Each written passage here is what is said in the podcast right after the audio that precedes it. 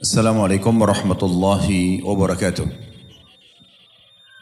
Alhamdulillah, lisan kita sebagai seorang muslim dan mukmin selalu memuji dan memuji Allah Subhanahu wa taala. Satu-satunya Tuhan yang kita yakini yang telah menciptakan semua yang di langit, semua yang di bumi, semua yang di kedalaman lautan, terjangkau atau tidak terjangkau dengan mata kita. Kita selalu hidup dan akan mati di atas kalimat la ilaha illallah. Tiada Tuhan yang berhak disembah kecuali Allah. Dan sebagai seorang muslim, kita selalu patuh dan tunduk kepada perintahnya dan meninggalkan juga larangannya. Dan Allah sebagai pencipta telah menjadikan kalimat Alhamdulillah sebagai kalimat penghubung antara seorang hamba dengan Tuhannya agar dia bisa terpenuhi semua kebutuhan dia selama melalui roda kehidupan muka bumi ini, di muka bumi ini, kemudian juga akan mendapatkan puncak balasan di akhirat nanti. Oleh karena itu, jadilah orang yang selalu memuji dan memuja Allah. Alhamdulillah. Selanjutnya kita panjatkan salam hormat kita kepada manusia terbaik, Manusia yang telah disempurnakan jalur nasabnya, fisiknya, ilmunya, sebaik-baik suri tauladan, penutup para nabi dan rasul. Mengucapkan satu kali salam hormat kepada manusia terbaik ini akan dibalas oleh Allah dengan sepuluh kali rahmat. Dan satu rahmat Allah saja sudah meliputi semua yang kita butuhkan. Dari pemenuhan kebutuhan, dari pembersihan dosa-dosa, keluar dari permasalahan, pendingin derajat. Maka dengan mengucapkan satu kali salam hormat kepada manusia terbaik ini dibalas sepuluh rahmat. Oleh karena itu setelah memuji dan memuja Allah Alhamdulillah sangat wajar kalau kita selalu mengucapkan juga salawat dan taslim kepada Nabi besar Muhammad sallallahu alaihi wasallam. Di awal pembukaan tentunya saya akan menjalankan sabda Nabi sallallahu alaihi wasallam man lam yashkurun nas la yashkurullah Siapa yang tidak berterima kasih pada manusia, maka dia belum terhitung berterima kasih dan bersyukur kepada Allah. Dalam rangka acara pada malam ini dan juga tadi pagi, walaupun yang ramai hadir tadi pagi adalah ibu-ibu dan khusus mungkin sebagian saja bapak-bapak, tapi tetap juga ini adalah karunia dari Allah subhanahu wa ta'ala dan tentu campur tangan hamba-hambanya yang tulus dan ikhlas. Maka kami mengucapkan jazakumullah khairan dimulai dari Pak Tubes kita, Bapak Husain Bagis dan Ibu, Ibu Farida Abdullah Al-Haddad, Jazakumullah khairan. Begitu juga dengan seluruh pengurus staf KBRI Abu Dhabi dan seluruh teman-teman pengajian atau tim pengajian yang mungkin tidak bisa disebutkan satu persatu dan tentu juga dukungan Bapak Ibu yang sudah hadir masyarakat Indonesia yang ada di Abu Dhabi ini mungkin juga saya dengar tadi ada beberapa datang dari beberapa wilayah atau kota yang lain tentu ini semua adalah karena keinginan dan keikhlasan kita lah Allah mudahkan semua ini terjadi. Kemarin jadwal kami sebenarnya umrah plus Turki. Qadarullah wa ma sya'afal Allah sudah takdirkan demikian. E, tiba-tiba saja kami tidak mendapatkan tiket dari Jeddah ke Istanbul dan juga Istanbul Jakarta karena full. Dan subhanallah hikmahnya terjadi gempa di sana. Allah subhanahu wa ta'ala menyelamatkan kami dan jemaah, walaupun kita juga berdoa agar muslimin di sana dan kaum manusia secara umum ditolong oleh Allah SWT dan dikeluarkan dari permasalahannya.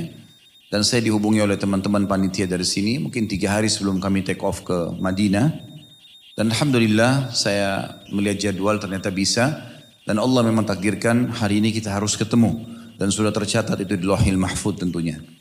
Sekali lagi saya ucapkan jazakumullah khairan. Semoga Allah catat sebagai pahala Bapak Ibu sekalian karena sudah mempercayakan saya untuk bisa berbagi di sini. Kemudian yang kedua, saya duduk di sini bukan berarti karena saya lebih tahu. Tentu saja kita akan menjalankan firman Allah Subhanahu wa taala, "Fadzakir fa inna dzikra tanfa'ul mu'minin." Saling memberikan peringatan karena peringatan akan sangat bermanfaat bagi orang-orang beriman.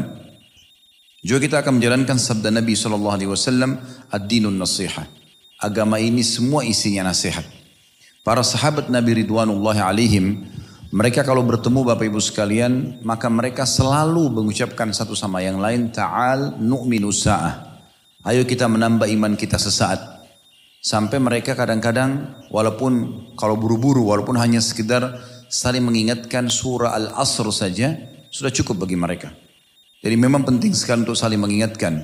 Apakah itu motivasi untuk istiqomah dalam mengerjakan ketaatan kepada Allah atau mengingatkan kalau sedang terjadi pelanggaran. Maka itu tujuan kita insya Allah di sini. Dan saya duduk di atas kursi, mohon maaf bapak-bapak ibu sekalian, bukan karena saya ingin, tapi memang sudah disiapkan sama panitia. Dan insya Allah tidak mengurangi kadar penghormatan kami pada bapak ibu sekalian. Kemudian yang ketiga yang saya ingin sampaikan, mari kita ikhlaskan niat kita. Tidak usah lihat siapa yang berbicara, tapi apa yang disampaikan. Kalau itu benar, kalau Allah, kalau Rasul, Allah berfirman, Rasulullah SAW bersabda tentang agama kita yang benar, kita terima. Dan kita ikhlaskan niat untuk menghadiri majelis ilmu. Terlalu banyak keutamaan majelis ilmu kalau kita ingin rangkumkan itu sebagian ulama menyusun sampai dua atau sampai tiga jilid kitab hanya untuk menyebutkan ilmu dan keutamaannya. Tapi teman-teman sekalian di antara hadis-hadis yang mulia adalah kata Nabi SAW siapa yang keluar untuk menuntut ilmu tidak ada niat kecuali itu mengajar atau belajar maka dia akan mendapatkan pahala haji lengkap. Kita bisa dapatkan pahala itu hanya dengan duduk di majelis ilmu seperti ini. Juga sabda Nabi SAW, siapa yang keluar untuk menuntut ilmu, maka dia di jalan Allah. Belum lagi hadis Nabi SAW yang berbunyi, siapa pun yang berkumpul untuk mempelajari kitab Allah, isi-isi ayat Al-Quran, dan insya Allah pengajian di antaranya, maka akan turun rahmat juga malaikat hadir dalam majelis tersebut. Dalam riwayat yang lain kata Nabi SAW, malaikat akan melindungi para penuntut ilmu dengan sayap-sayapnya karena ridho terhadap apa yang mereka kerjakan. Dan sekian ratus hadis yang seperti ini semua menyebutkan tentang keutamaannya. Oleh karena itu, mari kita ikhlaskan niat dimulai dari saya dan Bapak Ibu sekalian. Kita di sini kumpul bukan untuk seremoni saja, untuk meramaikan, bukan cuma testimoni, mengetes-ngetes saja. Tapi kita memang untuk mempelajari apa yang diajarkan di dalam agama kita yang diinginkan oleh Sang Pencipta Allah Subhanahu wa Tema kita pada malam ini, Bapak Ibu sekalian, adalah jangan lupakan hari pulangmu. Teman-teman sekalian, semua yang kita lakukan dalam roda kehidupan di muka bumi, dalam keseharian kita, bangun pagi, kemudian kita mulai aktivitas seperti biasa teman-teman lakukan, tiba waktu siang, juga kita break, kemudian kita makan siang, sholat, aktivitas umumnya, sampai sore, kemudian kita pulang ke rumah, mulai kita beraktivitas di rumah juga bersama keluarga sampai malam istirahat. Besok begitu lagi, lusa begitu lagi. Tapi perlu diketahui, semua ini akan ada akhirnya. Bukan pensiun dunia, tapi datangnya ajal pada setiap orang di antara kita. Tidak ada orang yang kekal di muka bumi ini teman-teman sekalian. Para nabi-nabi pun meninggal dunia. Saya bukan sedang menakut-nakuti tapi mengingatkan. Kalau akan ada satu hari nanti, satu jam atau satu detik di mana kita akan menghembuskan nafas terakhir kita. Dan Allah Subhanahu wa taala berfirman dalam Al-Qur'an, فَإِذَا جَاءَ jaa لَا la yastakhiruna وَلَا يَسْتَقْدِمُونَ. Kalau ajal mereka telah datang maka tidak akan diterlambatkan saat atau dimajukan sesaat. Di detik itu, di tempat itu, kita akan meninggal dunia. Mau sakit, mau sehat, mau kaya, mau miskin, mau program-program hidupnya sudah berjalan atau ada yang belum terpenuhi, tetap akan meninggal pada saat itu. Kita mau atau tidak mau. Dan kata Nabi SAW dalam sebuah hadis, yang sahih, kalau Allah ingin merenggut nyawa seorang hamba di sebuah tempat, Allah akan buat dia punya hajat di tempat itu. Maka di sana Allah akan wafatkan dia. Terlalu banyak, jutaan, mungkin miliaran manusia sebelum kita yang sudah wafat. Sama, saya sama bapak-bapak sini, judul kita adalah laki-laki. Semua laki-laki sudah banyak meninggal. Begitu juga ibu-ibu di sebelah sana, di ruang sebelah, tanpa mengurangi penghormatan, sama, judulnya perempuan. Banyak jutaan miliaran perempuan juga sudah meninggal dunia. Dari manusia pertama Adam AS dan istrinya Hawa. Kemudian turun-temurun sampai kita. Dan begitu juga kita seterusnya. Adanya anak-anak kita yang lahir. Di sini Masya Allah ada anak-anak kecil yang hadir. Perlu kita ketahui ini adalah termasuk tanda-tanda ajal kita. Apalagi anak itu kalau sudah dewasa, udah mulai berhasil, udah berumah tangga, berarti kita makin dekat. Karena diganti oleh generasi baru, sebagaimana dulu kita gantikan orang tua kita. Akan datang hari itu nanti. Ya, dan tidak mungkin sama sekali kita luput dari hari ini. Beruntunglah orang yang masuk dalam sabda Nabi SAW. Beliau waktu saat ditanya, Ayyul mu'minina akyas. Orang mukmin mana ya Rasulullah yang paling cerdas? Kata Nabi SAW, Aktharuhum dil mauti zikra. Ya. Wa aktharuhum isti'dada. Orang yang paling banyak mengingat kematian, dia tahu itu akan datang satu hari nanti dan paling banyak memiliki persiapan untuk itu. Islam tidak pernah melarang kita Bapak Ibu sekalian untuk mengejar prestasi dunia. Silahkan. Bahkan Islam menyuruh kita mengejar yang terbaik yang kita mampu. Selama lima huruf halal. Dan selama menjauhi lima huruf yang lain haram. Silahkan Anda kejar. Anda boleh mengejar titel akademik tertinggi. Anda boleh mengejar jabatan tertinggi. Anda boleh mengumpulkan harta, ya, memiliki harta yang banyak. Anda boleh mengejar apa pun prestasi dunia. Tidak masalah. Selama dibolehkan dalam agama, Islam tidak pernah membatasi pengikutnya untuk itu atau penganutnya. Tapi Islam membatasi hanya yang dibolehkan oleh Allah Subhanahu wa taala. Yang haram ada, yang halal ada, tetapi yang haram itu sedikit sekali. Yang haram itu hanya bentuk ujian saja. Di saat Allah Subhanahu wa taala mengharamkan babi, nggak boleh makan babi misalnya. Allah ganti bagi ujian. Begitu juga pada saat Allah haramkan khamr, minuman keras. Allah ganti dengan susu, madu, sirup, air putih, banyak. Pada saat Allah haramkan zina, Allah buka pintu menikah. Sama-sama pelampiasan biologis. Maka semua ini menandakan memang yang haram hanya sebagai ujian saja. Haram itu untuk kita pelajari dan kita jauhi, bukan untuk dicoba. Sementara yang halal adalah untuk kita pelajari dan kita nikmati. Itu konsep dasar kehidupan kita. Teman-teman sekalian, apa yang saya baru sampaikan tadi bahwasanya kita mengejar prestasi dunia, kita usahakan selalu hubungkan dengan niat yang baik. Perbuatan mubah dalam Islam boleh berubah menjadi sunnah di saat Bapak Ibu mengatur niatnya. Syekh Abu Bakar Jazair rahimahullah seorang ulama yang mengajar lebih dari 40 tahun di Masjid Nabawi. Beliau punya karya tulis cukup banyak, sudah meninggal. Beliau mengatakan amal-amal amal-amal mubah, perbuatan-perbuatan mubah yang duniawi bisa diubah menjadi sunnah kalau orang niatnya ya karena Allah Subhanahu wa taala. Contoh misal, makan dan minum mubah. Anda boleh makan selama halal. Lapar makan silahkan selama tidak haram itu. Tetapi itu mubah saja. Mubah apa definisinya? Dilakukan, dinikmati, boleh, ditinggalkan tidak berdosa. Semuanya boleh saja. Dinikmati boleh, tidak ditinggalkan juga tidak masalah. Itu mubah. Tapi Anda bisa mengubahnya menjadi sunnah. Sunnah itu apa? Dikerjakan dan dinikmati dapat pahala, ditinggal, eh, ditinggalkan tidak berdosa. Ya, arti bisa berubah. Nah makan dan minum bisa Bapak Ibu ubah dengan niatnya kalau saya makan dan minum karena ingin memberikan hak tubuh. Karena Allah sebagai pencipta memberikan sinyal lapar dan sinyal haus seperti tubuhmu sedang butuh nutrisi dan cairan. Kapan kita niatkan itu saja. Mengalihkan niat kita dari hal yang mubah. Hanya sekedar menghilangkan lapar dan haus atau dahaga. Kepada menjaga dan merawat tubuh yang Allah amanahkan.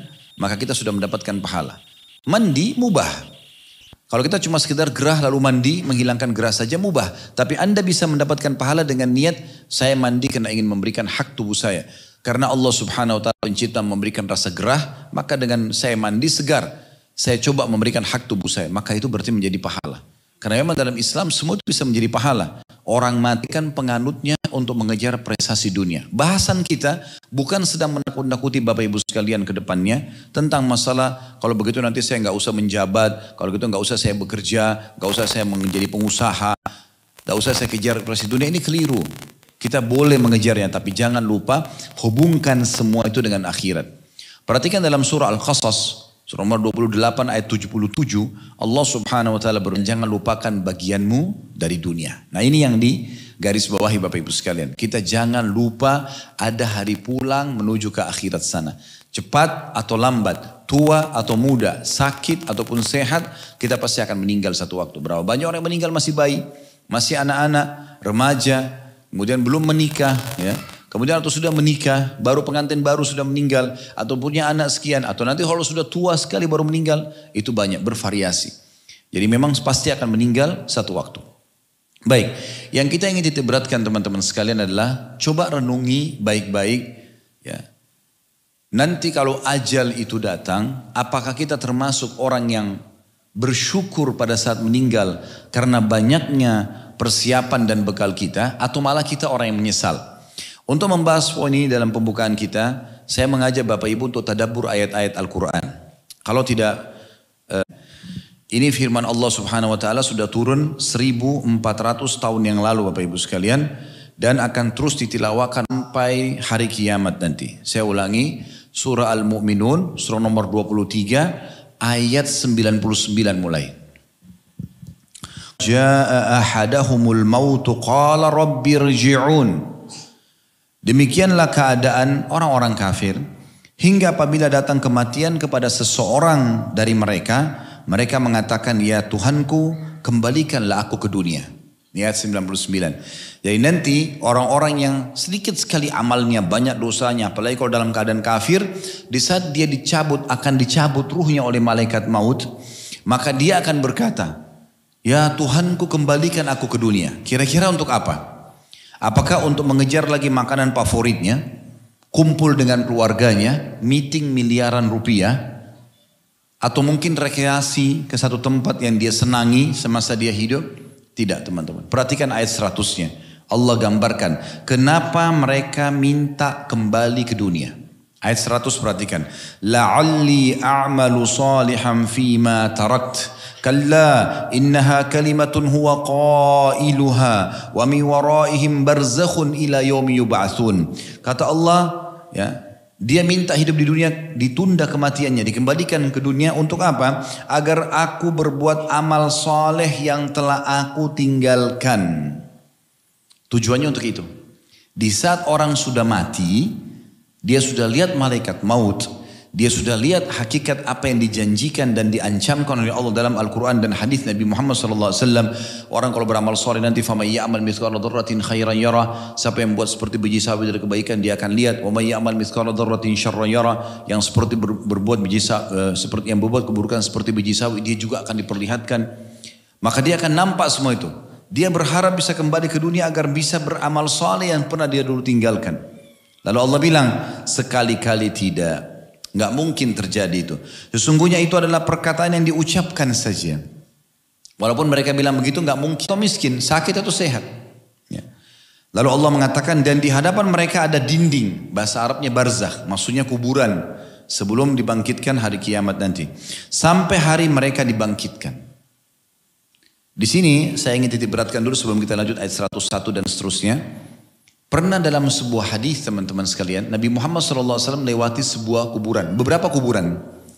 Lalu beliau berhenti sejenak dan beliau sahabat-sahabat juga di sekitarnya berhenti di, di sekitar beliau. Lalu beliau mengatakan, demi zat yang jiwaku dalam genggamai, maksud demi Allah, sesungguhnya pemilik kuburan ini, ditunjuk kuburan itu, lebih mencintai dua rakaat sholat yang kalian kerjakan daripada dunia dan seluruh isinya. Apa maknanya? Kalau seandainya orang ini hidup, dihidupkan lagi sama Allah, dia akan kejar dua rakaat sholat sunnah. Coba renungi baik-baik.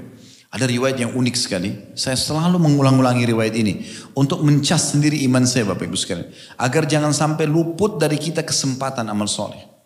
Mahal sekali itu kalau Allah kasih kesempatan Bapak bisa duduk begini, dengar azan bisa sholat, ada orang miskin bisa sedekah, macam-macam bisa baca Quran, bisa berbuat baik sama pasangan kita, sama orang tua kita, anak-anak, sama manusia secara umum. Itu kalau Allah kasih pulang itu tuh luar biasa. Ya. Ada sebuah riwayat disebutkan oleh Al-Mudhir dalam kitab Targhib Tarhib beliau dan disahkan oleh Syekh Albani. Di zaman Nabi SAW ada tiga orang dari satu suku Arab masuk Islam. Dan pada saat itu di uh, diikram atau dimuliakan, dijadikan sebagai tamu di rumah oleh Talha bin Ubaidillah radhiyallahu anhu. Kalau Bapak Ibu sudah tahu alhamdulillah. Kalau belum tahu, Talha bin Ubaidillah ini salah satu dari 10 sahabat dijamin masuk surga. Orang yang sangat mulia. Di, dijadikan tamu di rumahnya. Subhanallah, dia ceritakan, dia bilang berjalan waktu dari tiga orang ini, orang pertama dari tiga orang ini ikut jihad. Lagi ada jihad dia ikut. Perang, mati syahid. Berjalan waktu lagi, orang yang kedua dikumandangkan jihad ikut juga mati syahid. Lalu orang yang ketiga meninggal setelah itu beberapa waktu, kemudian meninggal tapi bukan mati syahid, mati di atas ranjang saja, mati biasa. Yang uniknya, Talha bin Ubaidillah radhiyallahu mengatakan, saya melihat dalam mimpi saya, kalau Allah perlihatkan yang paling depan dalam mimpi dan paling mulia di antara mereka yang mati di atas ranjang. Lalu datang setelahnya orang yang mati syahid yang nomor dua, lalu orang yang mati syahid pertama itu paling belakang. Dia bilang saya bingung dengan mimpi ini. Sebab di benak dia yang terbaik adalah yang mati syahid pertama. Kok bisa yang mati di atas ranjang ini yang paling depan, yang paling tinggi mulia kedudukannya. Dia langsung lapor kepada Nabi SAW selepas sholat subuh, ya Rasulullah begini kejadiannya. Kata Nabi SAW, kenapa kau heran hai Talha? Mana kau dari sholatnya orang itu berapa hari? Zikirnya, baca Qur'annya, sedekahnya. Subhanallah, Kalau Bapak Ibu dikasih umur seminggu aja, beda sama orang lain, dan Bapak Ibu isi dengan sholat saja, azan, sholat. Ada kesempatan baca Quran, ya berbuat baik sama orang, senyum, bantu orang susah, juga orang sakit. Apalah kita kerjakan, itu sudah sangat mahal. Yang mungkin orang kalau meninggal berharap bisa kembali mengerjakan itu. Maka jangan sia-siakan waktu. Seringkali kita buang-buang waktu dan kita tidak isi dengan ibadah kepada Allah Subhanahu wa taala dan variasi ibadah banyak sekali. Ini poin penting. Poin yang eh, hadis yang lain mirip dengan ini tapi ada dua orang di masa Nabi SAW dua-duanya bersahabat. Mirip tadi kisahnya tapi ini berbeda eh, riwayat. Yang pertama meninggal mati syahid di medan perang. Seminggu kemudian meninggal orang yang kedua mati di atas ranjang saja. Kemudian pada saat disolati, yang kedua, yang pertama sudah disolati Nabi SAW. Yang kedua, kata Nabi SAW, bagaimana menurut kalian tentang orang ini dibandingkan temannya meninggal pekan lalu. Dan pekan lalu mati syahid. Para sahabat tangkapnya yang meninggal pekan lalu pasti lebih baik. Maka mereka mengatakan ya Rasulullah semoga saja orang yang meninggal ini bisa sederajat dengan teman yang meninggal minggu lalu. Karena bersahabat. Maka kata Nabi SAW, sungguh derajatnya orang ini dibandingkan teman yang pekan lalu antara langit sama bumi. Ini lebih tinggi. Kata Nabi SAW begitu. Lalu sahabat semua bingung. Kata Nabi SAW karena dia sempat beribadah seminggu dibandingkan temannya. Coba bayangkan. Itu luar biasa. Jadi jangan disia-siakan teman-teman sekalian. Jangan dengarkan waktu sholat hayya ala sholat. Allah yang panggil. Muadzin satu dunia semuanya mengucapkan kalimat yang sama. Orang Afrika, orang, Melayu sama aja. Ayo sholat. Hayya ala falah. Ayo menuju kepada kemenangan. Lalu nggak sholat. Tunda-tunda. Kenapa nggak dikerjakan? Panggilannya belum tentu terulang. Bahkan bisa saja amal ibadah yang sedang kita kerjakan itu adalah amal terakhir. Saya selalu menjadi bersama kami Ingat Bapak Ibu sekalian, jadikan peluang dan kesempatan amal soleh kita yang sempat kita kerjakan itu adalah amal yang terakhir. Mungkin setelah itu kita meninggal dunia. Dan subhanallah, amal soleh itu susah untuk terulang. Belum tentu bisa ada kesempatan. Contoh, misal, tadi malam ada orang yang tidak tahajud. Karena dia pikir sunnah. Ingat ya Bapak Ibu sekalian, sunnah pun tetap perintah agama. Yang kena sunnah kita nggak kerjain, enggak. Kalau kita selalu berhujah beralasan kan sunnah, ya udah berarti sunnah dihapus dari syariat. Gak mungkin. Kita dianjurkan untuk mengerjakan. Justru itu menguatkan nanti amal-amal wajib kan gitu. Jadi nggak boleh. Sekarang kalau ada orang misalnya tadi malam nggak sholat tahajud, kenapa kenapa sunnah atau ketiduran? Rugi kah dia? Eh, berdosa kah dia? Jawabannya tidak. Tapi rugi kah dia? Iya rugi. Sekarang kalau misalnya saya sebutkan nih, misalnya keutamaan sholat malam kata Nabi SAW jangan tinggal orang-orang soleh sebelum kalian. Kata Nabi SAW dalam hadis yang lain, kerjakan sholat malam karena dia adalah sholat yang afdal setelah sholat lima waktu. Kata Nabi SAW dalam hadis lain, sesungguhnya awal amal dihisap hari kiamat adalah sholat. Kalau dia baik maka beruntunglah orang tersebut. Kalau dia rusak maka rugilah dia. Dan kalau sholat wajibnya ada yang kurang, mungkin lupa wudhu, mungkin kurang khusyuk, mungkin kurang rakaat dia lupa. Maka Allah mengatakan kepada para malaikat cari sholat-sholat sunnahnya. Kalau ditemukan maka disempurnakan sholat wajibnya. Dan itu berlaku pada semua ibadah yang lain. Puasa Ramadan dibantu dengan puasa Senin Kamis, puasa Iyamul Bid, zakat dibantu dengan sedekah, haji dibantu dengan umroh. Jadi amal sunnah ini manfaatnya besar sekali. Seperti itu. Ya. Nah sekarang kalau kita ketinggalan, kita rugi. Karena kalau bisa Bapak Ibu sudah dengar keutamaan seperti ini. Bisa nggak kita minta kepada Allah, ya Allah kembalikan saya ke malam tadi malam, saya mau sholat tahajud. Gak bisa. Cuma bisa kita kerjakan malam ini kalau kita belum meninggal. Tadi malam tercatat selamanya sampai hari kiamat di buku amal kita si fulan nggak sholat malam. Gitu. Saya subhanallah saya jadikan selalu pemicu Bapak Ibu sekalian dan cambuk yang berat buat saya gitu kan. Kalau ada satu kesempatan ibadah yang hilang dan itu selalu saya jadikan sebagai pegangan hidup supaya saya nggak lalai gitu. Satu waktu di Jakarta di Condet saya kedatangan tamu di rumah. Dari seorang ikhwah kita di pengajian ngobrol-ngobrol. Waktu itu subhanallah transisi perubahan waktu sholat. Biasanya jam 12 lewat 10 baru azan. Itu mundur waktu saya nggak ikutin itu. Saya cuma andalan andal, andalin saja dengar azan saya ke masjid. Pas sudah jam 12 lewat 10 kok nggak dengar azan. Kebetulan masjid dekat rumah mikrofonnya rusak. Jadi nggak kedengaran. Saya lihat jam, saya bilang sama tamu, akhi ini sudah jam 12 lewat 10 sepertinya sudah masuk azan. Waktu sholat kita nggak dengar tapi kita ke sana aja. Saya boncengan motor sama beliau.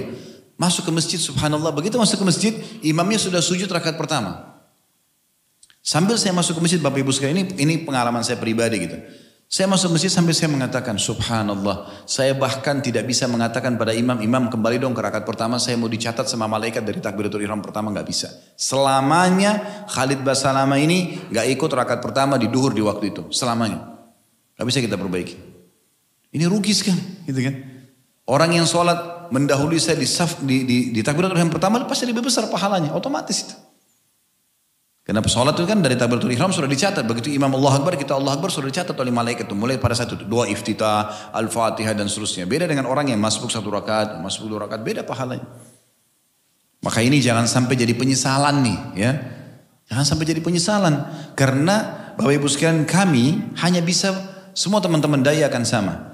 Hanya bisa teriak-teriak di mikrofon seperti ini. Ayo Pak Ibu, ayo ibadah, ayo begini. Keputusan di tangan Anda. Sayang sekali kalau ada orang bubar dari pengajian, oh bagus ya, udah selesai. Dapat apa? Bukan itu tujuannya. Majelis ilmu itu Bapak Ibu sekalian, tujuannya agar Bapak Ibu merasa, oh saya kurang nih, terus dikerjakan. Oh saya salah nih, terus istighfar. Nah itu tujuan majelis ilmu. Supaya kita jadi lebih baik ke depannya. Itu tujuannya. Jadi jangan dihilangkan tuh kalau muncul perasaan seperti itu kalau dari majelis ilmu. Sebagaimana orang juga kalau hadir dalam majelis foya-foya, diskotik, mau, mau bukan, pasti beda. Mereka makin jauh dari agama Allah SWT. Makin terjerumus dengan syaitan. Dan juga dengan majelis ilmu. Baik, kita lanjutkan ayat 101-nya. Masih surah Mu'minun tadi ya. فَإِذَا نُفِخَ فِي السُّورِ فَلَا أَنْصَابَ بَيْنَهُمْ يَوْمَئِذٍ وَلَا يَتَسَاءَلُونَ Apabila sangkakala ditiup nanti pada hari kiamat, maka tidak ada lagi tali, tidak ada lagi pertalian nasab di antara mereka pada hari itu, dan tidak pula mereka saling bertanya. Maksudnya antara orang tua sama anak, suami istri, saudara sama saudara, tetap ada status nasabnya, tapi mereka sudah tidak cari saling cari tahu lagi di mahsyar nanti. Ini yang Allah jelaskan dalam firman yang lain, yauma yafirul mar'u min akhihi pada hari kiamat nanti orang lari dari saudaranya, wa ummihi wa abih, dari ibu dan ayahnya, wa sahibatihi wa bani, istri dan anak-anaknya. Likulli imri'in minhum yawma idzin sya'nu yugni. Pada hari itu orang semua pikirkan dirinya sendiri-sendiri. Orang tidak berani ketemu sama orang tuanya, tidak berani ketemu sama anaknya, tidak berani ketemu sama suami istri, tidak berani antara suami dan istri, sama suami, tidak berani ketemu sama teman-temannya, tidak mau. Takutnya nanti ada hak mereka yang belum dikasih lalu dituntut coba. Itu saking beratnya hari itu gitu. Oleh karena itu kita harus hati-hati sekali. Harus kita betul-betul memperbaiki dua hal. Hubungan kita sama Allah dan hubungan sama manusia. Saya sering menjadikan prinsip hidup saya juga begini Bapak Ibu sekalian.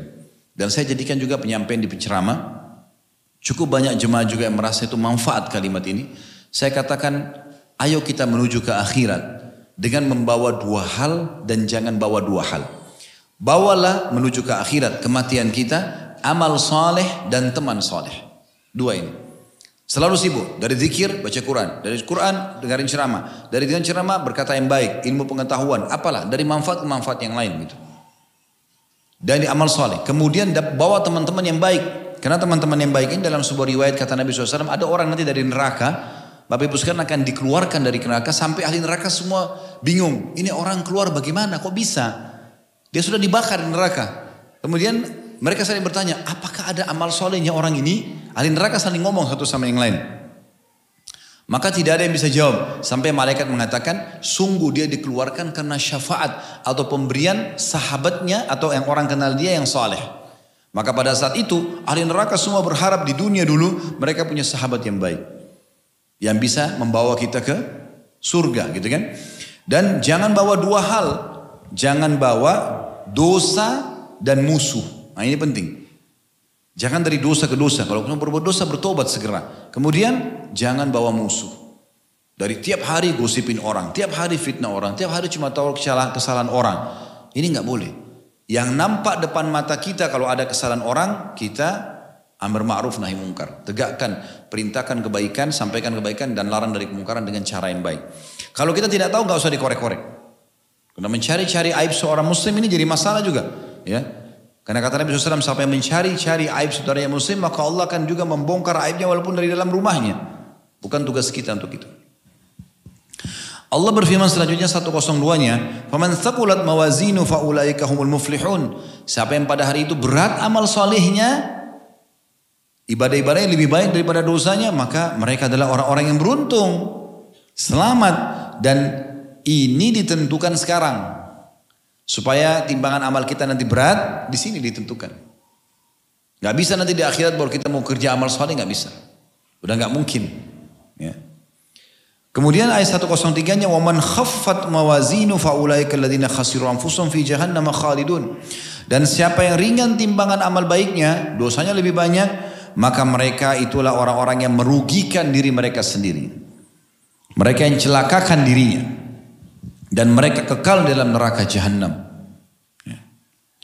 104-nya Allah gambarkan bagaimana ahli neraka supaya kita hati-hati Allah subhanahu wa ta'ala tidak akan pernah Bapak Ibu sekalian menurunkan tangan dari langit untuk memberhentikan kita dari kesalahan kita.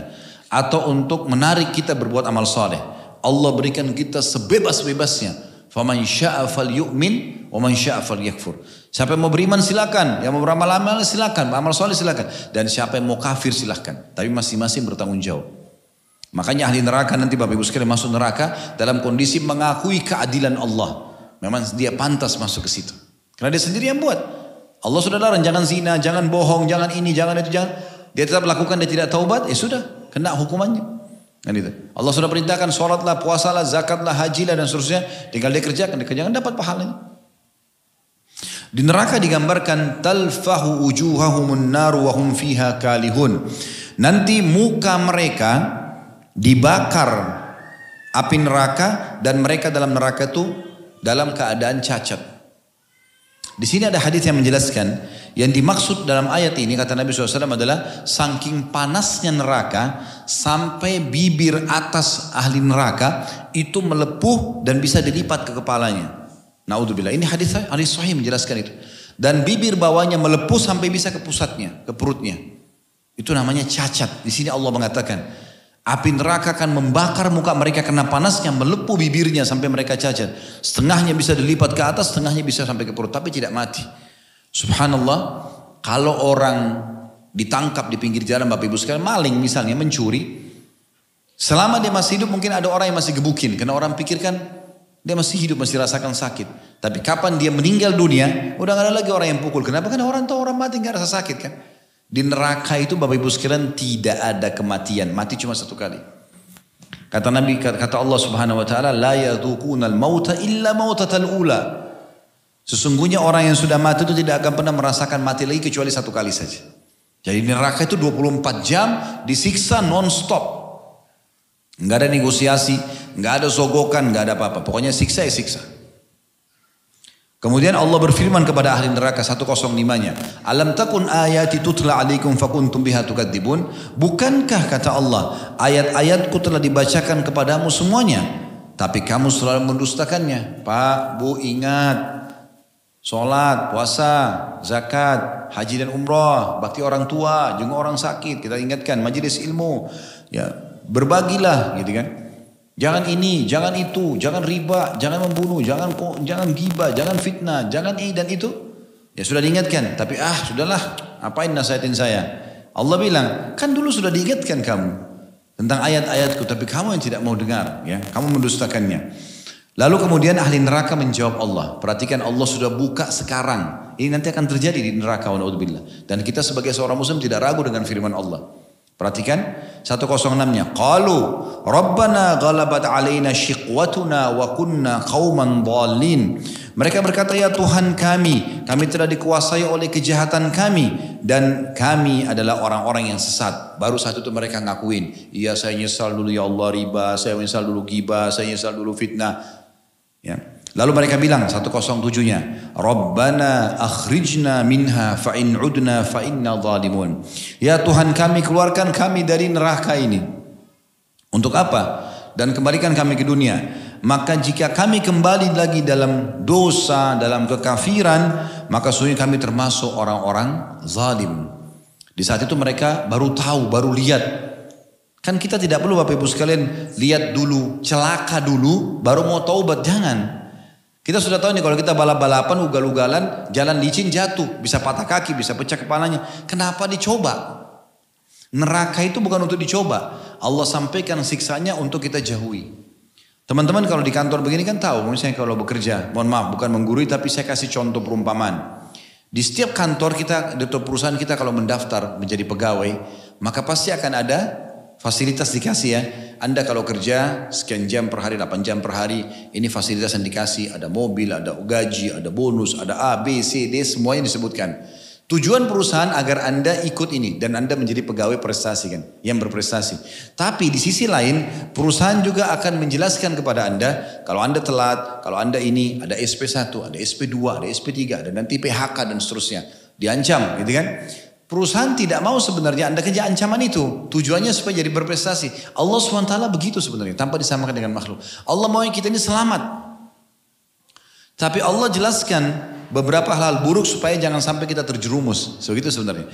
Jadi pegawai di perusahaan yang berakal, dia akan jalankan sesuai dengan jadwalnya, perintah, eh, apa, peraturan lah SOP perusahaannya dan segala macam. Maka dia akan dapat fasilitas sederhana kok. Dia membangkang ugal-ugalan, dia akan dipecat. Hilang semua fasilitas tersebut. 108-nya ini unik sekali. Ada saya akan bacakan nanti hadis tentang ini ya. Allah berfirman pada saat mereka bilang, Ya Allah kembalikan kami ke dunia. Kalau kami kembali lagi pada kekafiran, pada maksiat, maka kami orang zalim. Allah mengatakan, Qala khsa'u fiha wa la tukallimun. Ini firman Allah, Bapak Ibu demi Allah nanti akan didengar oleh ahli neraka. Tidak ada kebohongan dalam masalah ini. Tidak ada keraguan. Allah mengatakan, tinggallah dengan hina di dalamnya dan jangan pernah kamu berbicara dengan aku. Subhanallah, ada sebuah hadis merincikan tafsir makna ayat ini. Bunyinya begini. Kata Nabi SAW, nanti ahli neraka, mereka karena kesakitan 24 jam non-stop siksaan terus. Maka mereka memanggil para malaikat penjaga neraka. Istilah julukan mereka Zabania. Falyadu unadia sanadu Zabania. Mereka boleh kata Allah di neraka panggil siapa saja kami akan panggil Zabania. Malaikat-malaikat yang keras, kasar, selalu patuh kepada Allah. Potong-potong, bakar-bakar, gak ada negosiasi. Maka mereka panggil, tolong minta supaya Allah ringankan kami sehari saja. Maka para malaikat tidak berbicara dengan mereka, sehingga saya riwayat itu 40 tahun. Gak bicara sama mereka, dibiarkan saja. Setelah itu pun malaikat mengatakan hina kalian di dalam situ. Tidak ada gunanya negosiasi. Lalu mereka panggil Tuhan mereka, ya Tuhan kami, ya Allah. Allah ini punya sifat apa? Ar-Rahman, Ar-Rahim, Al-Wadud. Semua itu bermakna apa? Kasih pengasih, penyayang, yang maha lembut, Al-Latif. Sifat-sifat Allah luar biasa gitu. Tapi di situ nanti kalau orang masuk neraka, enggak ini Allah enggak pakai sifat-sifat ini. Allah enggak Allah akan pakai sifat yang berbeda. Yang Allah juga itu syadidul iqab, berat siksaannya gitu kan. Allah itu juga murka, kalau murka itu luar biasa. Maka nggak boleh kita masuk ke ranah itu. Maka di saat itu Allah SWT tidak berbicara dengan mereka kata Nabi SAW seumur bu dunia. Seumur dunia ini berapa miliar tahun itu. Allah nggak bicara sama mereka. Setelah itu pun, setelah sekian seumur dunia, maka baru Allah bilang 108 ini. Qala khsa'u fiha wa la tukallimun. Tinggallah dalam neraka dalam keadaan terhina dan jangan pernah bicara sama aku. Setelah seumur dunia, miliaran tahun mereka mohon-mohon Allah nggak jawab. Setelah dijawab pun dia memang gitu. Kata Nabi Muhammad SAW pada saat itu mereka putus asa. Karena sudah tidak lagi yang mereka bisa minta pertolongan. Dan saking banyaknya air mata mereka yang keluar. Sampai seperti lautan. Kalau kapal mau atau bahtera mau diarungkan di atasnya maka bisa jalan di atas air mata mereka. Dan sungguhnya kata Nabi SAW mereka menangis ganti air mata keluar darah. Tapi sudah tidak ada manfaatnya sama sekali. Ini kenapa semua? Hanya karena riba? Hanya karena tidak mau sholat? Hanya karena durhaka sama orang tua? Untuk apa? Kenapa kita nggak jadi orang yang baik saja? Sementara Islam itu teman-teman sekalian mengajarkan kita untuk menjadi orang yang baik. Anda kalau masuk dalam Islam secara kafa, menyeluruh seperti Allah bilang, Ya Allah amanu dkhulu fis sinni kafa, wa la tattabi'u khutuwati syaitan. Hai orang beriman masuk dalam Islam secara kafah. Amalkan semua isinya. Yang wajib, yang sunnah, amalkan semuanya. Tinggalkan semua larangannya. Haram dan makruh tinggalkan saja. Gitu kan? Dan jangan pernah ikuti langkah-langkah syaitan yang membuat kalian lalai dari mengerjakan ibadah itu. Orang kalau mengikuti perintah agama ini Bapak Ibu sekalian jadi orang baik. Islam kan suruh kita jujur, amanah, tanggung jawab, bakti orang tua, juga orang sakit, bantu orang susah kan baik. Islam larang kita apa? Gibah, ceritain aibnya orang, fitnah, mukul, mencuri, membunuh, tidak boleh semuanya. Berarti kita kalau masuk ke dalam Islam, jadi orang Islam yang benar jadi baik sebenarnya. Gitu kan? Islam tidak akan pernah tercemarkan dengan buruknya penganutnya yang melanggar perintah agama. Tapi orang yang berpegang teguh pada agama ini akan pasti baik. Lalu Allah menggambarkan tentang keadaan orang-orang jadi Bapak Ibu pasti lihat juga di dunia ini. Seringkali mereka mengolok-olok orang soleh dan solehah. Ya. Baik orang muslim ataupun orang kafir biasanya mengolok-olok orang-orang yang baik gitu. Allah menceritakan 109-nya. Innahu ana fariqum min ibadi yaquluna rabbana amanna faghfir lana warhamna wa anta khairur rahimin. Sesungguhnya ada segolongan dari hamba-hambaku dulu di dunia mereka selalu berdoa berkata, Ya Tuhan kami. Orang-orang soleh selalu berdoa, Ya Tuhan kami, kami telah beriman, ampunilah dosa-dosa kami. Dan berilah kami rahmat, dan engkau adalah pemberi rahmat yang paling baik. Lalu 110-nya Allah mengatakan, Fattakhattumuhum sikhriyan hatta ansaukum zikri wa kuntum minhum tadhakun. Lalu kamu, hai ahli neraka, menjadikan mereka buah ejekan. Ah, so alim, Ngapain sih begitu? Ngapain sih begini? Gitu kan? Jadi diolok-olok orang lurus ke agama. Bahkan dianggap aneh mungkin di keluarganya. Kalau azan, sholat. Kalau dia melakukan ketaatan-ketaatan dianggap aneh. Allah bilang ini. Lalu kalian kata Allah. Dan kamu selalu menertawakan mereka. 111-nya. Inni jazaitumul yawm bima sabaru annahum humul faizun. Dan sungguhnya ketahuilah di hari ini kata Allah di hari kiamat Allah mengatakan qala Allah tanya ahli neraka lagi kam labistum fil ardi adada sinin Allah bertanya berapa tahun lamanya kamu tinggal di dunia 113-nya qalu labithna yawman wa ba'da yawmin fas'alil 'adin mereka menjawab kami tinggal di bumi cuma sehari atau setengah hari saja Walaupun umurnya 70 tahun, 80 tahun, 100 tahun, mereka jawabannya sama. Kami cuma sehari atau setengah hari saja. Maka tanyakan kepada orang-orang yang menghitung. Makanya mereka tidak tidak bisa hitung lagi di sini pada saat itu, sudah tidak bisa hitung. Tapi mereka merasa seakan-akan baru sehari dan dua hari. Di dunia ini kita bisa rasakan Bapak Ibu sekalian ya. Mungkin teman-teman pernah ketemu sama temannya yang dulu sama-sama SD misalnya. Terus kemudian kita ngomong, eh ingat gak dulu? Ini misalnya cerita 30 tahun lalu, 4 tahun lalu misalnya ketemu. Sekarang baru ketemu gitu. Kita cerita dulu di kelas ingat gak? Dulu karena kita makan di kantin ini gak? Seperti baru kemarin. Begitu kehidupan dunia. Nanti kalau kita meninggal teman-teman sekalian. Kita masuk surga insya Allah. Kalau beriman. Maka kita akan lihat nanti Bapak Ibu sekalian histori hidup kita. Oh ini jatuh dari rahim ibu, ini tangisan pertama, hembusan nafas pertama, ya kedipan mata pertama, yang kedua, yang ke seratus, yang ke seribu, terus sampai mati. Oh ternyata cuma ini historinya. Pendek sekali. Sebentar sekali itu. Ya. Maka jangan isi ini dengan hal-hal yang sia-sia gitu. Lalu Allah mengatakan di 114-nya, "Qala in labistum illa qalila law annakum kuntum ta'lamun." Allah berfirman sayang sekali, kamu tidak tahu kalau kamu tinggal di bumi melainkan sebentar saja. Namun kamu tidak mau tahu itu, tidak mengetahuinya, tidak mau mempelajarinya, tidak mau menyadarinya. Terakhir di sini di surah ini kita baca 115-nya, "Afa hasibtum annama khalaqnakum abathan wa annakum ilaina la turja'un?" Apakah kalian mengira kami ciptakan kalian di muka bumi ini sia-sia, ya? Hanya main-main saja dan kalian tidak dikembalikan kepada kami? Tanda tanya gitu, ya. Saya ingin saya ingin membuka bukan membuka sebenarnya, uh, mengingatkan kembali tentang tujuan kita diciptakan Bapak Ibu sekalian. Kira-kira Bapak Ibu ada di muka bumi ini, lahir dari kita kecil, kemudian kita mulai sekolah, kejar prestasi, bekerja sampai Bapak Ibu Masya Allah, kerja di negeri orang seperti ini, kemudian berlalulah masa-masa hidup kita suka dukanya sampai nanti kita tua meninggal gitu kan. Kira-kira Bapak Ibu sekalian, apa tujuannya kita ada di muka bumi ini? Untuk apa kira-kira? Perhatikan kita kembalikan dalam surah Az-Zariyat, surah nomor 51 ayat 56. Perhatikan ini asas daripada kita diciptakan. Ya. Wa ma khalaqtul jinna wal insa illa liya'budun. Kata Allah. Aku tidak ciptakan jin dan manusia kecuali untuk beribadah kepadaku. Jadi kalau Bapak Ibu tanya, Ustaz, saya diciptakan untuk sholat. Iya. Untuk puasa. Iya. Untuk zakat. Iya. Bakti orang tua. Iya. Baca Quran. Iya. Zikir. Iya. Ya. Itu ya menikmati atau mengerjakan menikmati yang halal dan mengerjakan yang diperintahkan iya. Ada tujuan lain? Tidak ada tujuan lain. Memang untuk itu, untuk beribadah kepada Allah. Kita nggak diciptakan untuk gibah orang, untuk fitnah, untuk pukul, untuk ganggu orang lain. Enggak, itu nggak ada. Tidak ada tujuannya di situ. Tujuan kita ini. Maka kembali kepada tujuan dasar kita, Bapak Ibu sekalian. Jangan keluar dari tujuan itu. Sekarang kita lihat surah Al-Munafikun. Ini juga ada di ayat 10-nya menggambarkan surah nomor 63 ya. menggambarkan tentang penyesalan ya. nanti pada saat meninggal. Ya. Surah nomor 63 ayatnya ayat 10. Tentu sampai ayat 12 nanti ya, tiga ayat terakhir. Ayat 10-nya bunyinya begini. Wa anfiku mimma razaqnakum min qabli an ya'ti ahadakumul mautu fayaqulu rabbi fayaqulu rabbi laula akhartani ila ajalin qaribin fa asaddaqa wa akum minas salihin.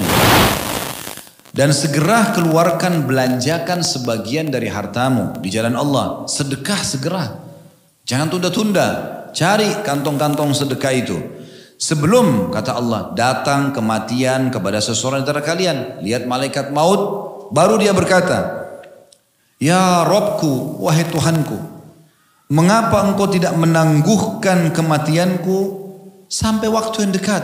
Berapa menit aja? Kasih saya kesempatan ya Allah. Jangan cabut dulu sekarang. Berapa menit aja gitu kan. Untuk apa? Yang menyebabkan aku dapat bersedekah. Dan aku termasuk orang-orang soleh. Maaf tadi saya bilang sampai ayat 12, ini cuma 11 ayat ya, sampai ayat 11-nya. Lalu Allah bilang di ayat 11-nya, "Wala yuakhirallahu nafsan idza jaa ajaluha, wallahu khabirum bima ta'malun." Namun ketahuilah Allah sekali-kali tidak akan pernah menangguhkan kematian seseorang apabila datang waktu kematiannya. Tidak bisa ditunda walaupun satu detik nggak bisa. Detik itu harus mati di tempat itu juga harus mati, ya. Dan ketahuilah Allah Maha mengenal apa yang kamu kerjakan. Pasti Allah akan balas semua apa yang dikerjakan. Ini perhatikan baik-baik. Jadi teman-teman kalau ada kesempatan, ada yang tawarkan sedekah, sempatan ada kotak amal masjid, ada bantuan misalnya Bapak Ibu di kampung sana atau di kota kita di Indonesia ada yang WA, dari masjid mau dibantu, bantu berapa saja nggak masalah. Jangan nanti kita meninggal terus menyesal. Kesempatan ada Quran, Quran bukan cuma untuk dipajang, diranjang antara suami istri di lemari, baca, gitu kan. Buku-buku agama baca. Di masa kita sekarang ini luar biasa Allah mudahkan kita untuk belajar Bapak Ibu sekalian. Online bisa. Mau baca ilmu apa pun semua ada sekarang. Google sudah jadi kayak perpustakaan berjalan. Tinggal ketik keutamaan sedekah, keutamaan ya sholat malam, keutamaan sholat duha. Mau baca buku cukup banyak kitab-kitab yang tersebar. Kenapa kita nggak sia-siakan? Nonton cuplikan ceramah juga banyak. Kita lihat di sini selanjutnya surah Al-Fajr ayat 24 ya. Jadi setelah membahas dua ayat lagi, kita break sholat isya bagi teman-teman yang mukim insya Allah, baru kita lanjutkan setelah itu. Sekarang ayat kita yang ketiga ya. Tadi sudah kita baca surah Al-Mu'minun, ayat 99 tadi, sampai habis. Tadi 108 kalau salah ya. Eh maaf, 113, eh, 117 maaf. Kemudian dalam surah tadi Al-Munafikun, surah nomor 63, ayat 10 dan 11. Sekarang surah Al-Fajr ayat 24. Ini pendek sekali ayatnya. Bunyinya, Ya laytani qaddamtu li hayati. Nanti orang-orang yang mati itu akan mengatakan ini. Kalau sedikit amalnya, apalagi kafir. Duhai alangkah baiknya aku dahulu mengerjakan amal soleh untuk hidupku ini. Tapi nggak ada gunanya lagi. Pada saat dia meninggal baru dia nyesal nggak ada gunanya. Ya. Ayat yang terakhir Bapak Ibu sekalian surah Al-Hasyr ayat 18. Maksudnya yang terakhir kita bahas sekarang ya. Kesempatan sebelum sholat ini.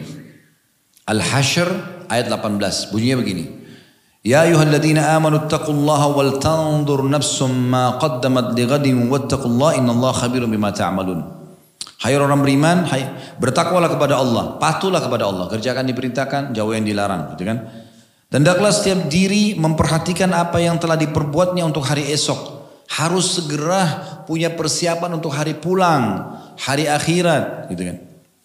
Dan bertakwalah kepada Allah, selalulah takut kepada Allah, patuh. Yang halal nikmati, yang diperintahkan kerjakan, yang haram jauhi. Ya. Kalau pernah terjerumus bertobat gitu kan. Sungguhnya Allah Maha mengetahui apa yang kamu kerjakan. Imam Qatada rahimahullah mengatakan dalam tafsir surah Al-Hasyr ayat 18 ini senantiasa Tuhanmu Allah mendekatkan hari kiamat sampai-sampai dia menjadikan seperti akan terjadi besok. Jadi maksudnya orang akan merasa pendek sekali gitu. Ternyata sudah akan terjadi kiamat. Jadi sangat dekat. Dan ingatlah selalu statement Umar radhiyallahu anhu. Umar ini jeli sekali. Beliau mengatakan hisaplah introspeksi diri di introspeksilah dirimu ya. Sebelum kamu dihisap atau diperiksa nanti amal perbuatanmu pada hari kiamat. Dan timbanglah dirimu Ya, timbang timbanglah amal baikmu sebelum amal baikmu ditimbang nanti hari kiamat. Karena sungguhnya akan mudah bagimu menghadapi hisab besok di hari kiamat jika kamu selalu mengintrospeksi dirimu saat ini dan hiasilah dirimu dengan amal saleh untuk menghadapi hari yang besar ketika manusia dihadapkan kepada Allah Subhanahu wa taala sebagaimana Allah sebutkan dalam surah Al-Haqqah ayat 18 ini bukan tambahan ayat ya. Dari tadi saya katakan empat tapi ini statement Umar radhiyallahu mengatakan yauma idzin tu'raduna la takhfa minkum khafiyah. Pada hari kiamat itu kamu akan dihadapkan kepada Allah. Tidak ada satupun bagi dari keadaanmu yang tersembunyi baginya. Jadi kalau ada orang anggap saya buat ini ah nggak ada yang tahu. Allah tahu. Allah punya cara untuk memberikan peringatan. Tentu kita nggak boleh cari-cari kesalahan orang, tapi kita sendiri introspeksi diri kita. Harus kita muhasabah teman-teman sekalian. Kalau batas waktu umur ini akan ada pertanggungjawabannya semua di sisi Allah SWT. Kita akan tambah nanti dengan statement-statement para ulama salaf berhubungan dengan masalah ini dan bagaimana mereka membangun pondasi hidup mereka untuk menghadapi hari pulang nanti. Yang unik sekali adalah dalam sebuah riwayat ini bahwasanya Rasulullah SAW marra bisuk pernah melewati sebuah pasar. Dakhilan min ba'dil aliyah wan nasu katafahu. Maksudnya beliau masuk dari sebuah wilayah namanya Aliyah di Madinah dan sebagian orang ada yang mengikuti Nabi Shallallahu Alaihi Wasallam ada di sekitar beliau. Famarra bijazi asak mayyitin fatanawalahu wa akhada bi udhunihi thumma qal Lalu Nabi SAW sempat melewati bangkai anak kambing jantan sudah jadi bangkai Lalu beliau memegang eh, yang kedua telinganya kecil. Lalu Nabi SAW memegang telinga bangke kambing itu sambil diangkat. Lalu beliau bersabda, Ayyukum yuhibbu anna hadha lahu bidirham. Siapa yang mau beli ini dengan satu dirham? Bangke kambing, ya, kupingnya kecil. Ini biasanya dianggap aib gitu. Faqalu maka para sahabat mengatakan, Ma nuhibbu annahu lana bi syai'in wa ma nasna'u bihi. Tentu kami tidak mau ya Rasulullah. Lalu kami mau apakan juga bangkai. Gitu kan. Qala atuhibbuna annahu lakum? Mau enggak soal saya kasih gratis? Qalu wallahi law kana hayyan kana aiban fih. Maka mereka mengatakan demi Allah ya Rasulullah, kalau dia hidup pun anak kambing ini ada aibnya, kupingnya kecil. Enggak ada yang mau gitu. Liannahu asak. Maksudnya kupingnya kecil tadi ya atau cacatnya. Fakaifa wa huwa mayyit? Bagaimana sekarang sudah jadi bangkai? Hidup aja kami nggak mau. Apalagi kalau sudah jadi bangkai. Faqal, ini pesan Nabi SAW. Fawallahi lad dunya ahwanu ala Allah min hadha alaikum. Demi Allah sungguhnya dunia itu lebih hina ya di sisi Allah dibandingkan bangkai kambing ini. Artinya dunia jangan sampai menjadi target utama gitu. Tapi dia ditunggangi untuk menuju ke akhirat. Juga sabda Nabi SAW dalam hadis riwayat Muslim, "Fawallahi lad dunya ahwanu ala Allah min hadha alaikum." Dalam riwayat lain ya, demi Allah sungguh dunia itu lebih hina bagi Allah daripada bangkai anak kambing ini untuk kalian. Riwayat yang lain juga. Hadis ini diriwayatkan oleh Imam Ahmad dengan sanad hasan Kata Nabi SAW, Inna mat'am ibn Adam ju'ila mathalan di dunia. Sesungguhnya makanannya anak Adam yang kita biasa makan apa pun variasinya intinya makanan kita dijadikan perumpamaan untuk dunia. Wa in kazzahahu wa mallahahu walaupun dia bumbuhi, dia kasih garam, fandur ila ma yasir. Lihat jadi apa setelah itu. Maksudnya jadi kotoran, gitu kan? Dalam riwayat lain Nabi SAW pernah ngomong sama satu sahabat, beliau mengatakan, apa makanan dan minumanmu? Dia bilang, saya makan daging ya Rasulullah dan saya minum susu. Ini kan dianggap makanan dan minuman leks kalau manusia. Gitu kan. Maka kata Nabi SAW setelah itu jadi apa? Sahabat ini ngomongnya mau santun dengan Nabi dia mengatakan ya Rasulullah jadi apa yang sudah anda tahu. Maksudnya jelas kalau tidak dibutuhkan oleh tubuh jadi nutrisi maaf makanan jadi tinja minumannya jadi air seni, kencing dibuang, gitu kan. Maka kata Nabi SAW, sesungguhnya Allah telah menjadikan perumpamaan dunia mirip dengan makanan atau ampas makanan yang keluar dari manusia itu. Jadi seperti itu peringatan Nabi SAW. Nabi makan yang enak, Nabi pakai baju yang bagus, Nabi punya beberapa rumah karena beliau berpoligami, punya istri beberapa. Beliau juga punya pedang, beliau juga punya perisai, beliau punya uh, kuda dan unta. Tapi Nabi SAW tidak jadikan sebagai target utama. Satu waktu dalam riwayat pernah dikatakan, Nabi SAW lagi duduk di rumah beliau sendiri, kemudian Umar bin Khattab pamit masuk. Nabi SAW lagi tidur kebetulan. Tidur di atas tanah, berlapiskan e, sebagian pelapa kurma, dan itu rupanya membekasi tubuh beliau, wasallam. Maka Umar masuk, lalu Umar nangis, mengatakan ya Rasulullah, Ra, Kaisar Raja Romawi dan Kisra Raja Persia, mereka tidur di dipan-dipan yang empuk, mereka didampingi dengan dayang-dayang segala macam. Sementara anda Nabi dan Raja kami begini. Nabi SAW duduk, Kemudian dengan tenang lalu beliau mengatakan, "Awafi syakkin anta ya ibn Khattab?" Apakah ada keraguan wahai anaknya Khattab maksudnya Umar gitu kan? Ulaika qaumun ujjilat lahum tayyibatuhum fil hayatid dunya. Mereka itu kaum-kaum yang telah didahulukan ya kebaikan mereka di dunia. Lalu beliau mengatakan juga, "Ama tarda an takuna lahum ad-dunya wa lana al-akhirah?" Tidakkah kau ridho kalau mereka punya dunia, kita punya akhirat? Orang mukmin tidak akan terganggu dengan apa yang luput dari dunia. Kalau ada dia nikmati, kalau tidak ada dia biasa saja. Karena targetnya adalah akhirat. Makanya ini yang selalu jadi statement para ulama salaf. Kata saya Ibn Musayyib rahimahullah, saya telah bertemu dengan orang, saya telah bertemu dengan orang, kaum maksudnya satu kelompok manusia, yang mereka tidak pernah merasa rugi sedikit pun kalau ada luput dari urusan dunia. Yaitu para sahabat Nabi maksudnya Ridwanullah alaihim. Tapi mereka lebih merasa kehilangan, mereka merasa sedih kalau mereka tertinggal dua rakaat sunnatul fajr. Yang Nabi bilang lebih baik daripada dunia dan seluruh isinya. Seperti itu. Jadi dunia boleh kita kejar prestasinya. Tapi ingat jangan sampai luput kalau kita tuh hanya kejar saja sampai kita lupa. Ada kan orang meeting lupa, nggak sholat Jumat, nggak sholat lima waktu.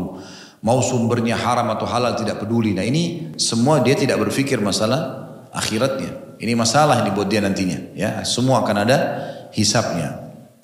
Dan kalau seandainya ada orang di dunia mereka maksiat kepada Allah Subhanahu wa taala dan tidak taubat, lalu melimpah rezeki pada dia, berarti itu tadarruj. Bahasa Arabnya tadarruj. Mungkin kalau pernah dengar ya. Maksudnya tahapan siksaan. Kata Nabi SAW, "Idza ra'aita Allah yu'til 'abda minad dunya ala ma'asihi ma yuhib." Kalau seandainya engkau melihat seseorang hamba melimpah padanya dunia sementara dia terus bermaksiat kepada Allah, fa inna ma huwa istidraj. Itu adalah tahapan siksaan. Thumma tala Rasulullah SAW falamma nasu ma dhikru bi fatahna alaihim abwaba kulli syai'in hatta idza farihu bima utu akhadnahum baghtatan fa idahum mublisun. Lalu Nabi SAW membaca firman Allah Subhanahu wa taala yang berbunyi pada saat mereka sudah lupa kepada Allah atas apa yang diperintahkan pada mereka, maka kami bukakan bagi mereka pintu-pintu kebaikan sampai pada saat mereka sudah berfoya-foya, gembira dengan itu, maka kami wafatkan mereka, kami hukum mereka seketika dan pada saat itulah mereka berputus asa. Ya. Jadi ini firman Allah SWT luar biasa, eh, sabda Nabi SAW ini dan diikutkan oleh firman Allah SWT luar biasa mengingatkan kita. Jadi jangan sampai kita lalai Bapak Ibu sekalian. Semua umat-umat sebelum kita, perlu Bapak Ibu tahu ya, mereka itu sebelum dihukum kayak kaum Lut, kaumnya Nabi Lut di Laut Mati di Jordania, kaumnya Nabi Shu'aib di Madain Saleh, ya, di Ula di Saudi. Kemudian ada kaumnya Nabi Musa Fir'aun di Mesir dan banyak kaum-kaum itu Allah SWT binasakan. Itu sebelum mereka wafat. Karena mereka tertutup dalam kedosanya, mereka tidak mau tobat kepada Allah. Akhirnya Allah bukakan mereka pintu-pintu kenikmatan.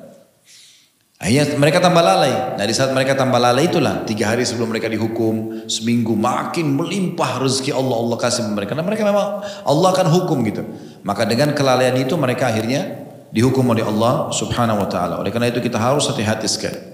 Sebagai penutup teman-teman sekalian kita selalu berpegang pada firman Allah Subhanahu wa taala dalam surah Ali Imran surah nomor 3 133. Allah mengajak kita semua dalam firman-Nya Ali Imran surah nomor 3 133 wasari'u ila magfiratin min rabbikum wa jannatin arduha as-samawati wal ardu iddat lil muttaqin.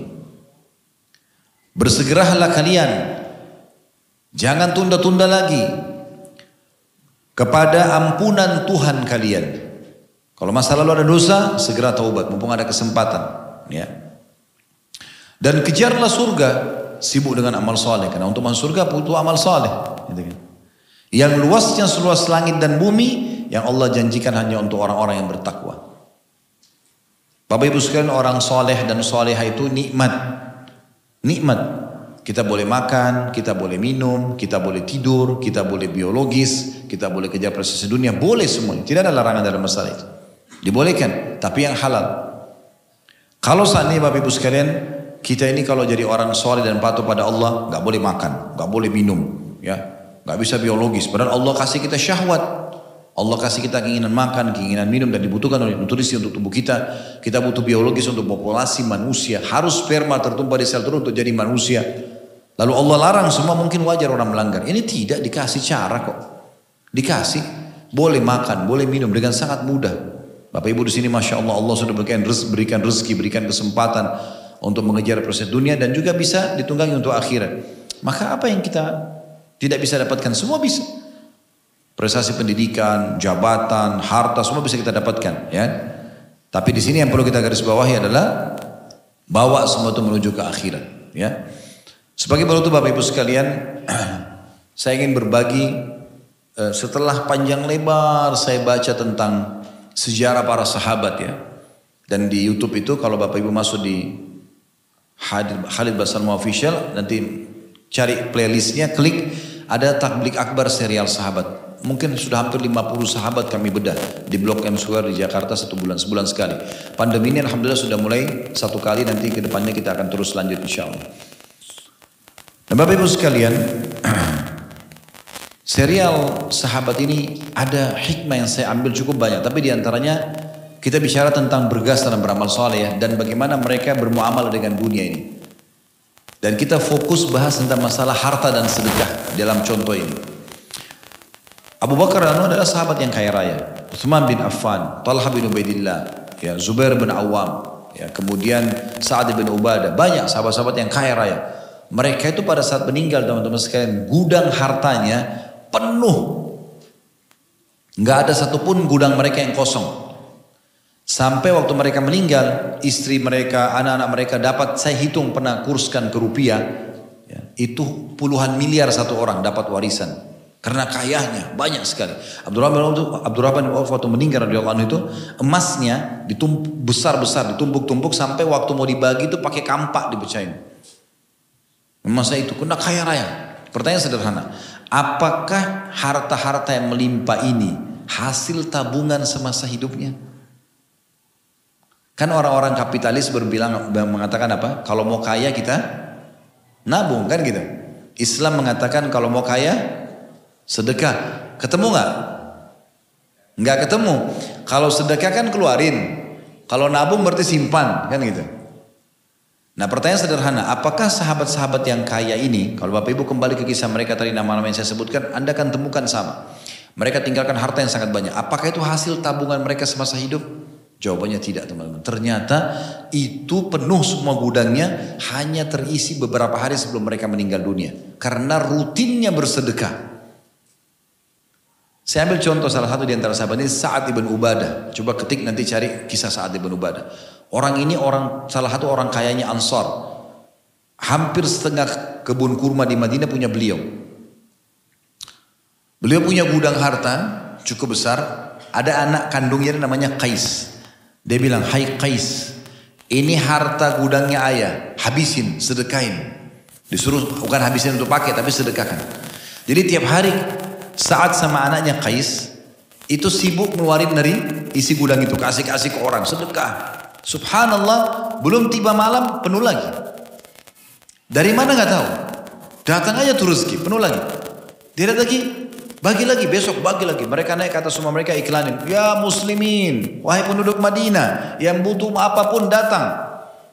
Bagi keju, bagi kurma, bagi gandum, bagi uang. Habis nih. Sore, malam isi lagi. Ada saja orang bawa ini, hasilnya ini, ini, ini, itu. Banyak penuh, tidak pernah habis. Sampai pernah Abu Bakar sama Umar ngomong. Ini dalam riwayat sahih. Abu Bakar bilang sama Umar, ini Qais, anaknya saat Ini kalau begini modelnya, dia akan habisin harta ayahnya nih. Karena tiap hari kerjanya cuma ngambil uang bagi-bagi, ambil uang bagi-bagi, kembali lagi ke gudang, itu aja terus. Terus kata Abu Bakar ini dia akan habisin harta ayahnya. Saat dengar, saat mengatakan begini, siapa yang mau membantu saya melawan Abu Bakar sama Umar? Ini bukan makna negatif ya. Seorang mengatakan, kenapa? Kenapa harus melawan Abu Bakar sama Umar? Karena saya ajarkan anak saya dermawan, mereka ajarkan anak saya pelit. Saya yang suruh berbagi, kenapa dia larang? Gitu kan. Jangan ditanamkan pemahaman lain. Gitu. Sampai saat dan anaknya Qais punya satu, sampai pada sebuah titik mereka berpikir karena seringnya berbuat amal soleh. Bapak ibu kalau terbiasa dengan satu amal soleh, misalnya terbiasa sholat malam. Kalau kita baru sekali sholat malam, maka biasanya kita masih belum tahu, belum ada ide untuk baca surah apa, ya rakaatnya kita apakah kita panjang atau tidak kita belum ada. Nanti kalau Bapak Ibu sudah rutin nanti Allah akan munculkan ide di ibadah itu. Hampir semua ibadah sama. Kita kalau baca Quran cuma sekali saja, beda dengan kalau kita rutin khatamkan, maka muncul ide di situ. Sama dengan sedekah juga. Saat saya bicara sama anaknya ini gudang kita nggak habis-habis hartanya. Sekarang kita dapat pahala sedekah, tapi ada satu pintu yang kita belum dapat, yaitu pintu mengutangkan orang lain. Kalau sudah tahu Alhamdulillah. Kalau Bapak Ibu belum tahu dengarkan begini. Kata Nabi SAW siapa yang mengutangkan orang lain. Atau memberikan tenggang waktu. Jatuh tempo dikasih ya. Tenggang waktu. Atau memaafkan. Maka dia akan mendapatkan naungan Allah di hari kiamat. Tidak ada naungan kecuali naungan Allah. Kadang-kadang kan kita berat tuh mengutangin orang. Nanti tidak bayar segala macam. Dengarkan keutamanya. Lalu kata Nabi SAW siapa yang mengutangkan orang lain. Selama belum jatuh tempo, misalnya Bapak Ibu pinjamin 1 Januari, jatuh tempo 31 Januari atau 1 Februari jatuh temponya. Maka sebelum jatuh tempo ini, kata Nabi SAW, siapa yang mengutangkan orang lain, sebelum jatuh tempo, apa yang disepakati, maka setiap hari sama dengan dia bersedekah senilai uang yang dia pinjamkan. Jadi kalau kita pinjamkan 10 juta, ya, awal Januari sampai 31 Januari berarti kita dapat pahala 310 juta. Investasinya cuma 10 juta. Kata Nabi SAW, kalau lewat dari jatuh tempo itu dan dia berikan tenggang waktu, di waktu selanjutnya sama setiap hari dia bersedekah double. Ini pintu orang jarang fahami dan tahu gitu kan. Orang mau datang utang, yang sudahlah ini nanti gak bayar. Sebenarnya dia bayar atau tidak bayar itu bukan urusan kita. Kalau kita mengejar keutamanya kita, oh kalau dia tidak bayar makin banyak pahala saya. Dia utang sejuta nggak bayar. 10 tahun dia nggak bayar. 10 tahun saya seperti bersedekah setiap hari. Bulan pertama yang kita sepakat jatuh tempo itu, ya itu satu sini sama satu juta. Tapi kalau bulan kedua sampai dia kapan dia bayar 10 tahun ke depan itu sama double setiap hari. Berapa ya miliar uang yang seperti kita sedekahkan hanya dengan modal satu juta tadi. Itu dengan utang orang. Apa kata saat kepada anaknya? Sekarang kita buka pintu utang. Dia naik sama naik ke atas rumah. Nah zaman itu kan tidak ada media, nggak ada mikrofon, nggak ada suara. Teriak-teriak aja. Wahai muslimin, siapa yang butuh utang datanglah. Orang datang. Utang semua, utang-utang. Sepakat nih satu tempo ya. Pas tiba waktu saat jatuh temponya, orang mau bayar, lalu dia, mereka sepakat mengatakan, dia sama anaknya sepakat. Mereka mengatakan, sudah kami tidak akan menerima apa yang sudah kami pinjamkan jalan Allah. Maksudnya kami sudah maafkan. Jadi dapat pahala mengutangin orang, dapat juga pahala memaafkan utang itu. Begitu luar biasanya mereka. Luar biasa. Talha bin Ubaidillah radhiyallahu anhu setiap hari pergi ke pasar budak di Madinah, beli 36 budak bebasin setiap hari. Abdurrahman ibn Auf pernah datang satu peti emas. Keuntungan. Dia bingung mau diapakan nih? Satu peti emas banyak banget nih. Lalu dia mengatakan, sedekahkan, sedekahkan, habis. Besok datang dua peti. Sedekah lagi, Besok datang tiga peti. Begitu terus. Subhanallah teorinya sedekah datang. Kalau kita selama masih berpikir secara kapitalis keluar maka kurang, ya ini nggak bakal kita sedekah. Atau kita marah perhitungan dalam sedekah. Padahal kesempatan untuk bersedekah ingat tadi surah Al-Munafikun Jangan sampai sudah pas malaikat maut datang baru kita menyesal Baru mengatakan ya Allah berikan saya waktu berapa detik aja Untuk saya ke lemari ambil uang sedekahin Untuk saya ketik transfer Udah nggak bisa lagi dan kata Nabi SAW kepada para sahabat, siapa yang suka dia kelola hartanya sendiri, ya, atau dikelola oleh oleh ahli warisnya, kata para sahabat ya Rasulullah, pasti setiap orang dari kami mau kelola hartanya sendiri, kan? Maka kata Nabi SAW, yang kalian sedekahkan di masa hidup, itu harta kalian yang kalian kelola. Yang kalian tabung, itu yang dikelola oleh ahli waris. Mumpung ada kesempatan, masih hidup kan kita bisa sumbang untuk masjid, anak yatim, terserah kita. Kalau sudah meninggal belum tentu ahli waris kita lakukan. Saya tutup dengan sebuah kisah. Kejadian nyata di Saudi. ada seorang pengusaha kaya raya punya banyak hotel. Setahu saya kisahnya orang ini punya banyak hotel bahkan di sekitar haram. Dia saking sibuk bekerja sampai banyak hartanya dan tidak sempat menikah. Meninggallah dia. Waktu dia meninggal, nggak ditemukan satupun ahli warisnya. Karena dia eksklusif, tidak ketemu orang segala macam. Pemerintah Saudi di menahan harta dia, kemudian dicari tahu siapa nih keluarganya. Ditemukan ada keluarga dia yang jauh, tiga orang, sepupunya atau apa gitu. Dicari, dipanggil ke pengadilan. Mereka pikir ada apa nih kok dipanggil di pengadilan. Hakimnya bilang, apa kalian tahu kenapa kami undang kalian? Mereka bilang tidak. Apa ada kesalahan kami lakukan? Kata hakimnya tidak. Kalian kenal nggak si Fulan? Disebut namanya orang yang mati itu. Kata mereka, iya kami kenal, itu kerabat kami. Tapi kami nggak terlalu interaksi karena orangnya selalu eksklusif, tidak mau ketemu orang gitu. Dia sudah meninggal kata hakimnya. Dan kami tidak temukan ada ahli warisnya kecuali kalian. Kebetulan tiga orang ini orangnya hidupnya biasa-biasa saja. Ini yang meninggal ini luar biasa itu. Banyak sekali hartanya. Ya. Maka kata hakimnya, kami akan memberikan kepada kalian warisan ini. Tanda tanganlah, dikasihlah harta. Dibagi sebelum keluar dari pengadilan ini saksi bahasan kita. Apa kata hakimnya? Sebentar sebelum kalian pergi. Ini kan harta kalian dapat jumlahnya puluhan miliar satu orang ya. Ini harta yang kalian dapat ini kan kalian tidak berusaha. Bahkan kalian tidak tidak punya hubungan baik sama pemilik harta tapi kalian ahli waris dapat harta ini. Maka saran saya keluarkan masing-masing sekitar 250 ribu real, satu miliar lah satu miliar satu orang keluarkan jadi tiga miliar. Bangunkan masjid untuk pemilik harta. Ini kata hakimnya kasih saran. Tahu apa jawaban tiga orang itu? Coba bayangkan ya. Jadi kalau antum tidak lakukan di masa hidup, belum tentu ahli waris kita lakukan. Apa kata yang satu? Saya punya banyak utang, saya melunasi, saya nggak mau pusing dengan itu. Nyumbang, dia terima puluhan miliar, suruh nyumbang satu miliar nggak mau. Padahal bukan uang dia ini, dapat warisan. Yang satu lagi bilang, saya sudah lama hidup susah, sekarang saya mau hidup enak. Yang ketiga bilang apa? Ini jadi ini, ini yang jadi pelajaran luar biasa. Dia bilang apa? Wahai hakim, ini orang pemilik harta, semasa hidupnya sendiri gak pernah sedekah. Kenapa kami sekarang harus sedekah buat dia? Coba. Begitu. Jadi kalau masa hidup Bapak Ibu tidak kelola sendiri hartanya, tidak sibuk dengan amal soleh sendiri, maka mengkhayal ahli waris kita akan lakukan nanti.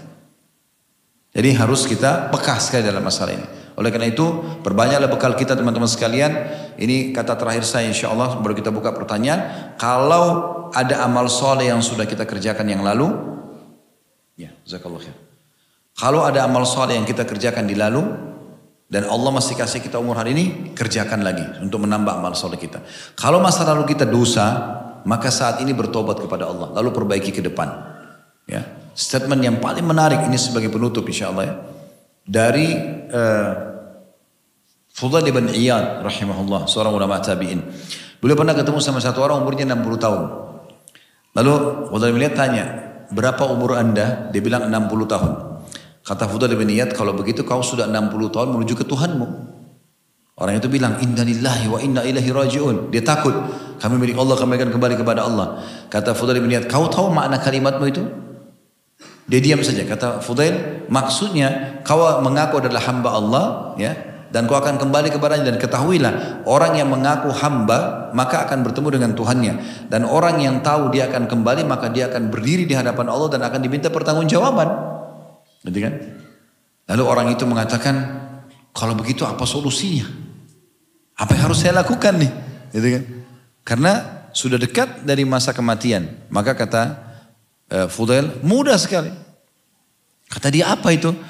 Kata beliau, ya, perbaiki sisa umurmu yang masih ada, sibuk sekarang dengan amal soleh dan taubat, maka Allah akan memaafkan masa lalumu. Tapi kalau kau isi lagi sisa umurmu dengan dosa, maka Allah akan hisap kamu dengan masa lalumu dan yang akan datang. Oleh karena itu kita harus hati-hati teman-teman sekalian. Ingat sekali lagi, saya hanya bisa bicara seperti Bapak Ibu sekalian, keputusan di tangan Anda semuanya. Kalau ada yang baik, terima dan amalkan. Jangan tunda-tunda kesempatan. Jangan bilang saya masih muda atau saya masih panjang waktunya. Semua itu tidak bisa menjamin. Maka kita harus segera memperbaiki dan memperbanyak amal soleh karena penentuan ada di tangan kita. Allahu alam. Bagi saya teman-teman sekalian, kalau ada benar dari Allah, kalau ada salah dari saya mohon dimaafkan. Subhanakallah bihamdika, asyhadu an la ilaha illa anta astaghfiruka wa atubu ilaik. Wassalamualaikum warahmatullahi wabarakatuh.